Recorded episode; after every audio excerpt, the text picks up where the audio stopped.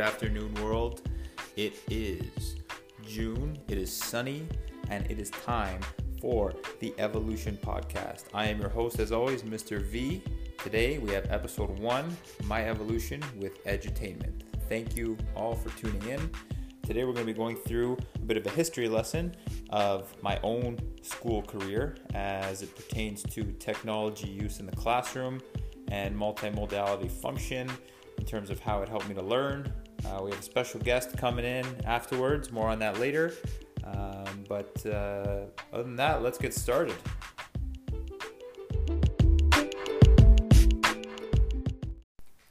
Okay, so let me begin. Um, first of all, I like to start every episode with a joke. So, on that note, here we go. Uh, there's two muffins in an oven, and one leans over to the other one and says, Holy cow, it's hot in here.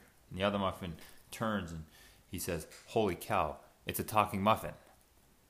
Boom. And there we have it. Um, yeah, so I got a full onslaught of dad jokes. Uh, anyone that knows me knows that that's the truth. You can come ask me for one anytime you like. Um, and yeah, to be honest, this uh, whole podcast thing is a little bit nerve wracking. It's um, just you know having something to say, needing to say something all the time is uh, is a little bit not stressful, but it's it can weigh weigh on you. Um, luckily for you guys, uh, the good news and bad news for our listeners today is I like to talk. So if I get rambly, please just uh, you know call in, comment in, and just tell me, hey, knock it off and get down to business, will we? Um, so with that being said, let's uh, let's start from the top. So edutainment. When you talk about edutainment, um, key factors being we're trying to get a message across to young learners. We're trying to convey a message and get some education in there. We want to make it fun. We want to make it interactive. We want to make it uh, using technology. And I think for me, the very first thing I think of when I think of edutainment would have to be have been Popular Mechanics for Kids. Um, the TV show it was on every single morning, eight to eight thirty, roughly. I think um, that's where Elisha Cuthbert got her start. Um, Jay Baruchel and Tyler something or other. Sorry, Tyler, I forgot your name there. Um, but for me as a young kid, it was a great way to learn about science, about machines, about the human body, uh, about all kinds of different things. You know, I remember they I was, was big into hockey as a kid, and they went into the Toronto Maple Leafs dressing room and they went through a game day routine with some of the players.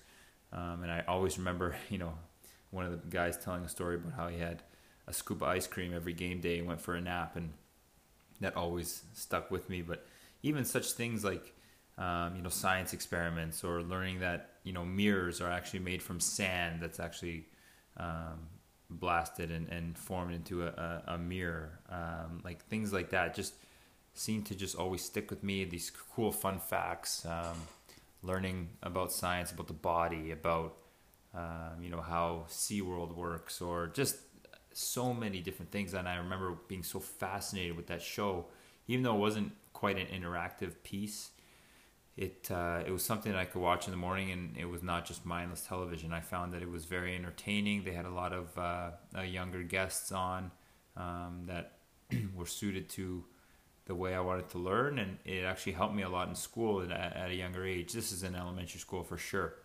um, and so it was a, a way for me to kind of warm up for school. To be honest with you, I'd get up, and I I never was a, a fan of early mornings as a kid, but you know, here I am sitting in front of the TV, maybe eating some cereal or something. And um, shout out, shout out to uh, Frosted Flakes and Corn Pops because they were my best friend in the morning. Um, and watching Popular Mechanics for Kids, watching these these uh, these three young minds that were not that much older than me, but you know, watching them go through um, different um, different opportunities to learn and excel and um, it was just so cool for me to, to be exposed to that at a young age because I really found a lot of benefit from it. Um, so yeah, I mean that's definitely the first first thing I think of when I think of edutainment, when something that was actually meant for um, meant for educational purposes. Um, it actually taught me so much, and again, got me warmed up for school. And and you know, the standards will always exist. Sesame Street and um, Barney and Friends and all those kind of things will always exist. But those are, uh, I, truthfully, I don't remember many of those episodes. But Popular Mechanics for Kids, as I was getting into grade six, grade seven, grade eight, was a huge deal for me. Uh, helped me uh, prepare better for for school. It actually geared me, I think, towards a, a career in sports and uh, an educational career in an undergrad study in kinesiology and biomechanics. So, thank you, Popular Mechanics for Kids. Shout out PMK. They had one of the best intros ever. If you're able to YouTube it, um, to look it up, they had the the kinetic uh, steel balls as well. They had a, a roller coaster. It was just so so cool to see that kind of stuff. So that's where for me, the starting point was in terms of uh, learning to love education and ed- entertainment intertwined. Okay, next up, smart boards. Wow, were these things a hit with me in high school? Do you hear the crickets? I'm just kidding. I think we actually used this thing once um, in my entire four years in high school. It was uh, such a overblown thing I thought and I was so much more about textbooks and and uh, you know playing chess or playing sports that when I heard about the smart board I thought okay that just seems like a giant computer that goes in the classroom it can help you with with slope and learning all those grade 9 and grade 10 algebraic expressions that everyone loves so much um, which I know I didn't but um, yeah, I just kind of kept hearing about the smartboard, the smartboard, the smartboard, and to be honest, I, I, used it one time, and it was basically just to project a, a YouTube video that a teacher wanted to show us for about 15 minutes, and that's basically all we used it for. Now, fast forward to my career, um, starting as a young, uh, a young up and coming uh, supply teacher. Uh, finally got some work to do in the private boards, and this particular school was a school that's very well to do and every single class has a smart board in it. So when I showed up, having never even basically seen or used the thing, maybe in you know close to ten years, I show up and uh, the teacher had left instructions for me to oh just play a video for the kids on a on the smart board, and then the homework is in this file on the desktop and you know, myself not really being too familiar with it, had to ask one of the children for help in um, actually navigating the smartboard itself. So it became a bit of a, a thing where I was learning uh, on the fly, baptism by fire, as they say, uh, and I came to see the see. I came to have more of an appreciation for the smartboard itself once I was more privy to it. Um, I think that. Uh, after the fact, I recognized that they are a, actually a powerful tool. And ever since then, that was about two years ago. Ever since then, I've been using them in my practicum and my placements, uh, and seeing the benefits of them. Whether it's you know projecting something to have uh, to have a, a grid map drawn up that way kids can learn younger kids can learn shapes and geometry or you know the older kids can uh, can talk through slope or um, line of best fits, things like that, graphing equations. It's been great for that. Even just to show them YouTube clips, um, to show them videos, uh, to play interactive games. I know the the motion sensors uh, they have the capacity now to have kids basically set up like a, a Nintendo Wii where they can stand in front of the board and and go through challenges and use movement patterns as as I'm leaning into more of the physical education department. I see a lot of value in these smart boards going forward.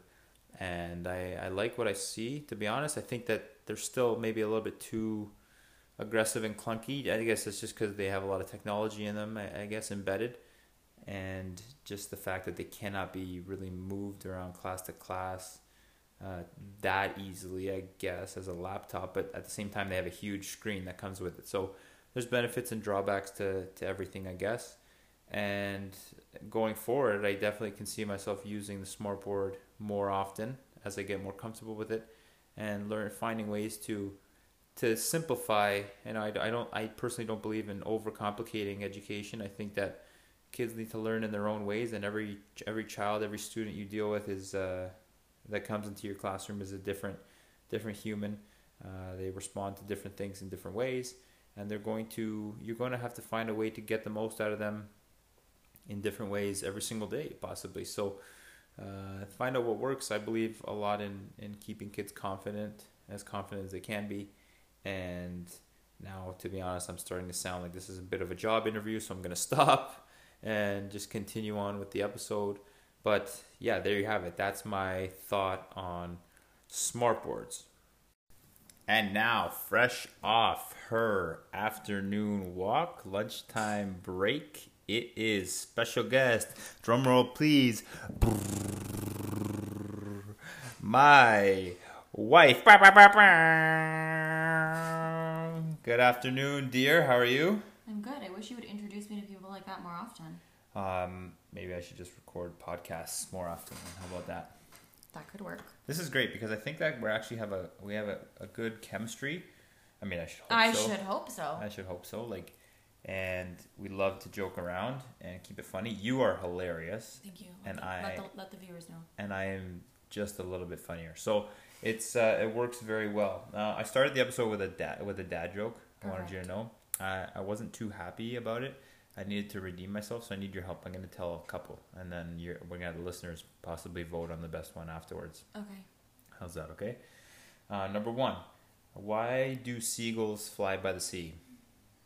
I know the answer, but I'll let you. I'll let you have Uh, because if they flew by the bay, they would be bagels. Boom.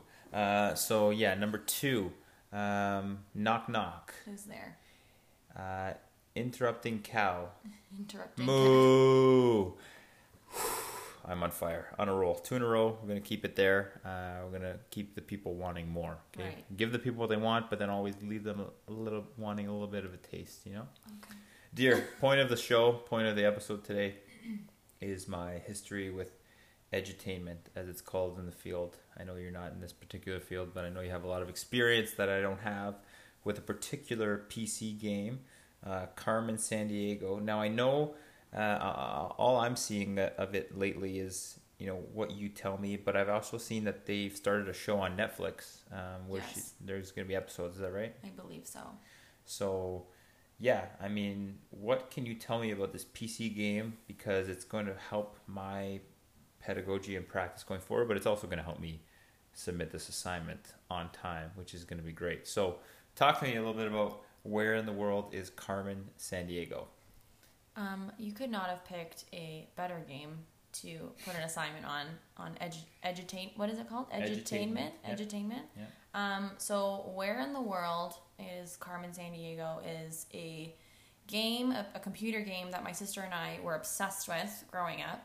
Um, and so the premise of the game is you have San Diego, Carmen San Diego, sorry, who uh, is is a thief and She's a woman? she's a woman Okay. red ensemble, red hat, red coat. She just you know you never actually see her face though, just like the shadow of her mouth and chin. It's very mysterious. Um, Okay. so she's a lady. Yeah. Yeah, lady in red. That sure, like the song. close, but not quite because she it. steals everything. Got it. Um, so where in the world in Carmen Sandiego is the premise is you are part of this team that needs to find this world-renowned thief, and there are clues that you receive that have either historical facts or land like geographic facts like landmarks and you need to either you either know it or you research it. Either we used to have our little globe that we would look at or Nerd. or yeah my sister was pretty smart in that stuff because she was a couple years older than me so she just knew the answers.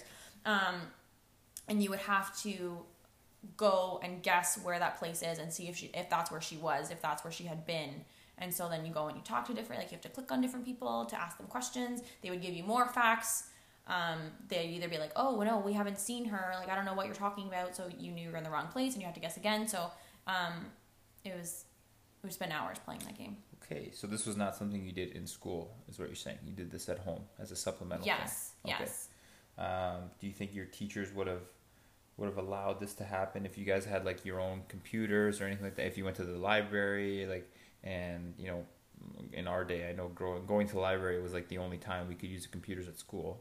yeah So do you think that that would have been a thing if you were allowed to? I think now in today's today's technological Climate. climate Yeah. definitely like i know with us in school like i think we had one one computer until i was in like grade eight where we actually had a computer lab which was five computers so i think now given just like the accessibility of technology in schools smart boards like actual computer labs that are real and students even just having their own technology that they can bring into the classroom like i, I think it would definitely be something that is beneficial of just kind of take it's just fun like you take the things that you learned in class or things you haven't learned yet and you are able to apply it in a way that is fun it's a game you don't really feel like you're in school it wasn't until we started talking about it at home you and me that Mm-hmm. i realized how much i actually learned throughout that Yeah. playing that game And now- other games too And now explain to me what level of education you've achieved because I think you have a is it two masters you have? i have two master's Yeah, degrees two yes. masters. And your sister that you said you played with all the time, she has what? she has a phd Cool. So it none of those in where in the world is carmen san diego but yeah, neither of them are in geography or history. no But point being is that supplemented your knowledge base um, and helped you you both refine your skills. First of all, your geographical and historical acquisition of facts and all that kind of stuff, but also yes. your ease of use with computers, uh, your comfort Yes. and confidence with technology, that kind of thing. absolutely So would you say that on a scale of one to ten, how would you rate how much that game helped you, um, you know, kind of refine your process? How much would you how much would you say that the game helped you become a more refined student? Scale one to ten. Like that game specifically alone in that area of just like history geography and things like that like probably like a like a seven seven to an eight. But like i think like talking about edu- edutainment in, in general like we also had a lot of math computer games. We also had like that are along the similar line. So i think like playing computer games like that mm. educational games in in general definitely brought us up to like an eight or a nine. Because i was also doing things Yeah. at a different level than my sister where because she was playing her computer games and i would sit in and, and be doing things with her so things like that Right. um, So yeah, sounds like it helped you. That's huge because that's exactly what we're learning in uh, in our um, in our schooling right now and getting our our bachelor of education. So it's good to know that this stuff is at least is working or has been working for a long Oh, time. yeah. Market research, yeah, it's good. and i think it's bring back reader rabbit Reader Rabbit, yeah, that's uh, a whole other story. We'll get into that later. can that be another episode Yeah, possibly Perfect. another episode. Um, Alex, thank you so much for being with me, working from home together uh, in the same office, and completing this task for me. One last question. ask me Um, it's been of extreme importance on my mind all day long. Um, what is for dinner? what are you making Okay, that's a follow up question. What are you making for dinner? Let me be more specific. I will help. I need a plan, and we'll go from there. pasta Okay, not my favorite, but we're gonna make it work. i think you'll be okay Okay, I'm gonna add to it. Okay, thank you very much. Um, Alex, my wife, everybody. Okay, last topic I wanted to touch on today social media. Now, this is a pretty important topic. I know that there's, you know, it's kind of, uh, it's polarizing this topic of, of social media and how it affects kids and students and what it does to their attention spans and how it puts them kind of out there when maybe they're not ready or um, mature enough to be out there. Having said that, I want to put for the record, I fully agreed with this um, at the the beginning of this curve because I was I was the one on MSN until you know late night. Um, I was the one who who was on Facebook and scrolling and, and liking and on Twitter and Instagram and everything and now TikTok. Uh, I've kind of seen this whole thing begin and kind of refine itself. I do think that there are many positives when it comes to social media. I must be honest. I think that kids anywhere will, or anybody, not just kids, they'll they'll take sort of a good thing or something that was meant for good and you know overdo it or get addicted and eventually too much of anything is not an, is not good. So having said that, I think that there's so much good to be done with with social media, especially in terms of building your own brand for for the purposes of building your career and getting hired later on in life and, and, and working the way you want to work. I think that I'm a huge believer in a man named Gary Vaynerchuk. He has a lot of, of great things to say about social media and how to use it and for your benefit and how to spread kindness throughout the world and, and, and love and care throughout the world. I think that it's a huge message and he's doing very good work. So let me just say that um, the only way here's how I feel about it. The only way people ever learned talking from the beginning of time until now, the only way people ever learned was by studying the works of others and eventually putting it to practice and learning and experimenting themselves. Nowadays, information, if you know where to find it online and on social media, it's there for everybody and it's free. And this scares a lot of people in the older generation. And it also confuses a lot of kids in the younger generation, I feel, because they just don't know the difference. They don't know how to sift through information and what's right and what's real and what's just wrong and, and fake news. So it becomes more of a question of can they process it properly? Can you process information properly? I think that's the biggest evolution that's going to come in terms of students uh, and their mindset going forward. It's such an important thing, though. I think to be to be able to build your own brand, uh, what you're sharing on social media, um, to be polite, to be respectful, to be a professional, to have integrity, um, to be kind to people because that comes back to you. I'm a full believer in good karma, and that comes back to you uh, tenfold. And uh, if you put yourself out there, you you know you, you go above and beyond for people. Usually, they're willing to reciprocate and in ways that you don't even know. So uh, you know, not to get too idealistic or, or religious or anything like that, but I believe that God is good, and if you put good out into the world, you're going to get it back. So the way the social media works like this is, you know, not by bullying and not by oppressing and and everything that goes in in with that evil. It's actually the opposite of you know liking someone's picture, commenting, "Hey, you look good today," or "Hey, that's a really nice sweater," or "I like your haircut," or hey, I was just at this mall, like how is the food there, or something that that that, that creates positive interactions instead of hate and spreads more um, anxiety about being online. I think that social media is where we are in the world right now. There's no denying that, um, and the sooner that these these students can learn about how to build a positive legacy for themselves and a positive um, platform for themselves online, the the better equipped they're going to be for when it comes time for an interview and and or you know starting their their lives because employers people at the next level they're always going to look at least in our field and they're always going to look oftentimes at your social media profiles and and how they're looking and what kind of message you're sending out into the world. So if you can do a good job of creating a positive presence for yourself online, I think that you have a very good uh, chance of being successful in in any career. And that's just the truth in general. I think that if you're if you're a good person, people want to work with you. When people want to work with you, um, you create a buzz about yourself, and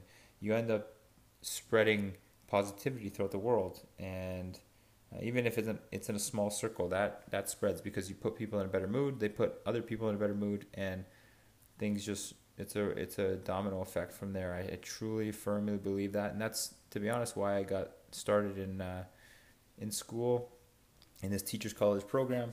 Um, I was a professional hockey player for for a few years, and um, I kind of all I ever wanted to do was play hockey uh, and coach hockey, and and when it came to when it came to going to school visits uh, in uh, usually in smaller hockey towns, and you'll go through you go to to schools in the area to kind of get them to come out to your games and support the team. But to do that, you you go into the school communities and you read to the to younger children, or you um, you become kind of like a mentor to to younger students who are looking for for not not necessarily heroes. I don't think I'm a hero of any kind of any by any means, but just someone to to be a role model and someone that they can you know follow and cheer for you know represent their their hometown or their home school whatever it is and I actually fell in love with with going to the school visits and interacting with the children and seeing their faces light up when you know when our when the players would would walk into the into the room into the school it was it was a cool day and very cool to be a part of. I recognized fully that teaching itself in, as a profession might not be like that every single day, but if I'm young and I'm enthusiastic and I stay positive, I believe that my students will respond in positive ways as well. And uh, that's the way I'm always going to feel about it. That's the way I felt about it until this until today, up until today. So hopefully that continues. Um, yeah. Last but certainly not least, I wanted to explain to those listeners out there why exactly this podcast episode is even happening or even airing. Um, and it's because I'm currently getting my Bachelor of Education. I'm working through a course called New Media Literacies, and the professor was was great enough to allow us to submit an assignment in uh, multimodality form. And so this podcast is a way for me to get my message across and tell my story of how technology and edutainment uh, evolved me as a student and as a learner, and eventually, in my opinion, groomed me to be a positive role model, um, a leader of integrity, ideally, I hope to be, and um, or I hope that I am, I should say, and a positive example for students um, that I'll be fortunate enough to teach in the future. And I know that sounds like it's kind of scripted, but the truth is the truth. And I, I firmly believe that I have a duty to to students out there, whoever I come in contact with, to to be a positive influence and to, to make them more confident. Not necessarily um, to lie to them, you know, because I still believe in holding holding people accountable. I, I believe strongly in responsibility and and uh, taking ownership of, of your life. I think that people who play victims uh, they have a tough time in life because a lot of times they are looking for answers outwardly as opposed to drawing from within and and looking to resolve their problems from within. And I believe that when you take responsibility for actions, you give yourself the power to change situations, to improve situations. And when you're constantly looking to blame others, you give them the power to change situations. So I think that I want to be a positive role model for students everywhere uh, going forward, and this podcast is just a way for for me to not begin my career, but continue my career and refine my career and my pedagogy and my practice in the classroom and in life in general. Really, I think that.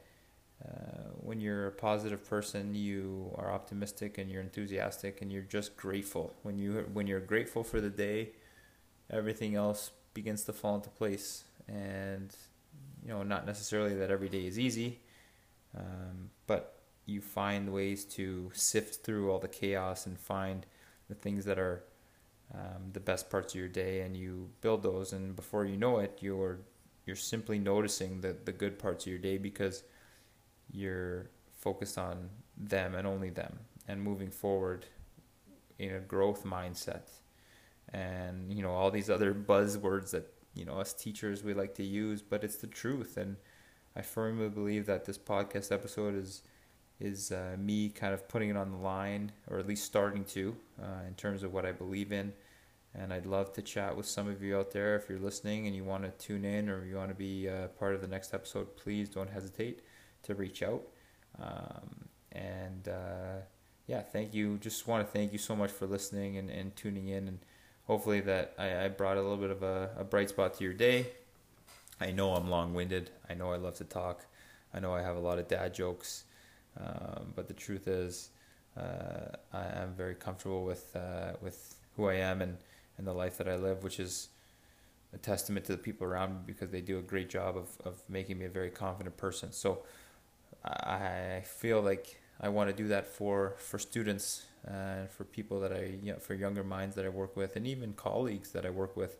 I want to do a better job of spreading care, spreading kindness, spreading love, and, and optimism, and, and make this world truly a better place, even if it's one person at a time. Um, just just do a, a job that way. So, as I said, thank you so much for listening, and uh, we'll see you next time.